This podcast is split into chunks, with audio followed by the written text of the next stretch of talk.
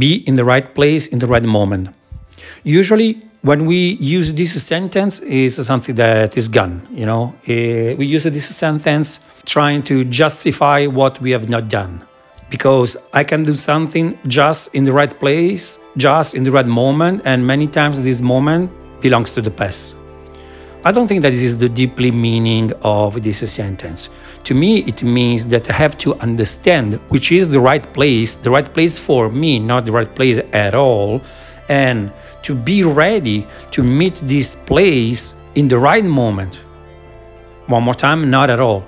If I'm not ready, but I know that there is a right place, I have to prepare myself and try to go or meet this place when I'm ready to produce a kind of difference because that's what society needs the difference.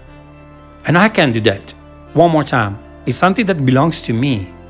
I have to take care of myself. I have to take care of my, of my desire because if even if I meet the right place but I'm not in the condition to develop something good in this place this is not good. So I have to work on myself, understand which is the place good for me, where I can flourish in some way, where I can be good, where I can be the difference, and work on me because this is a responsibility.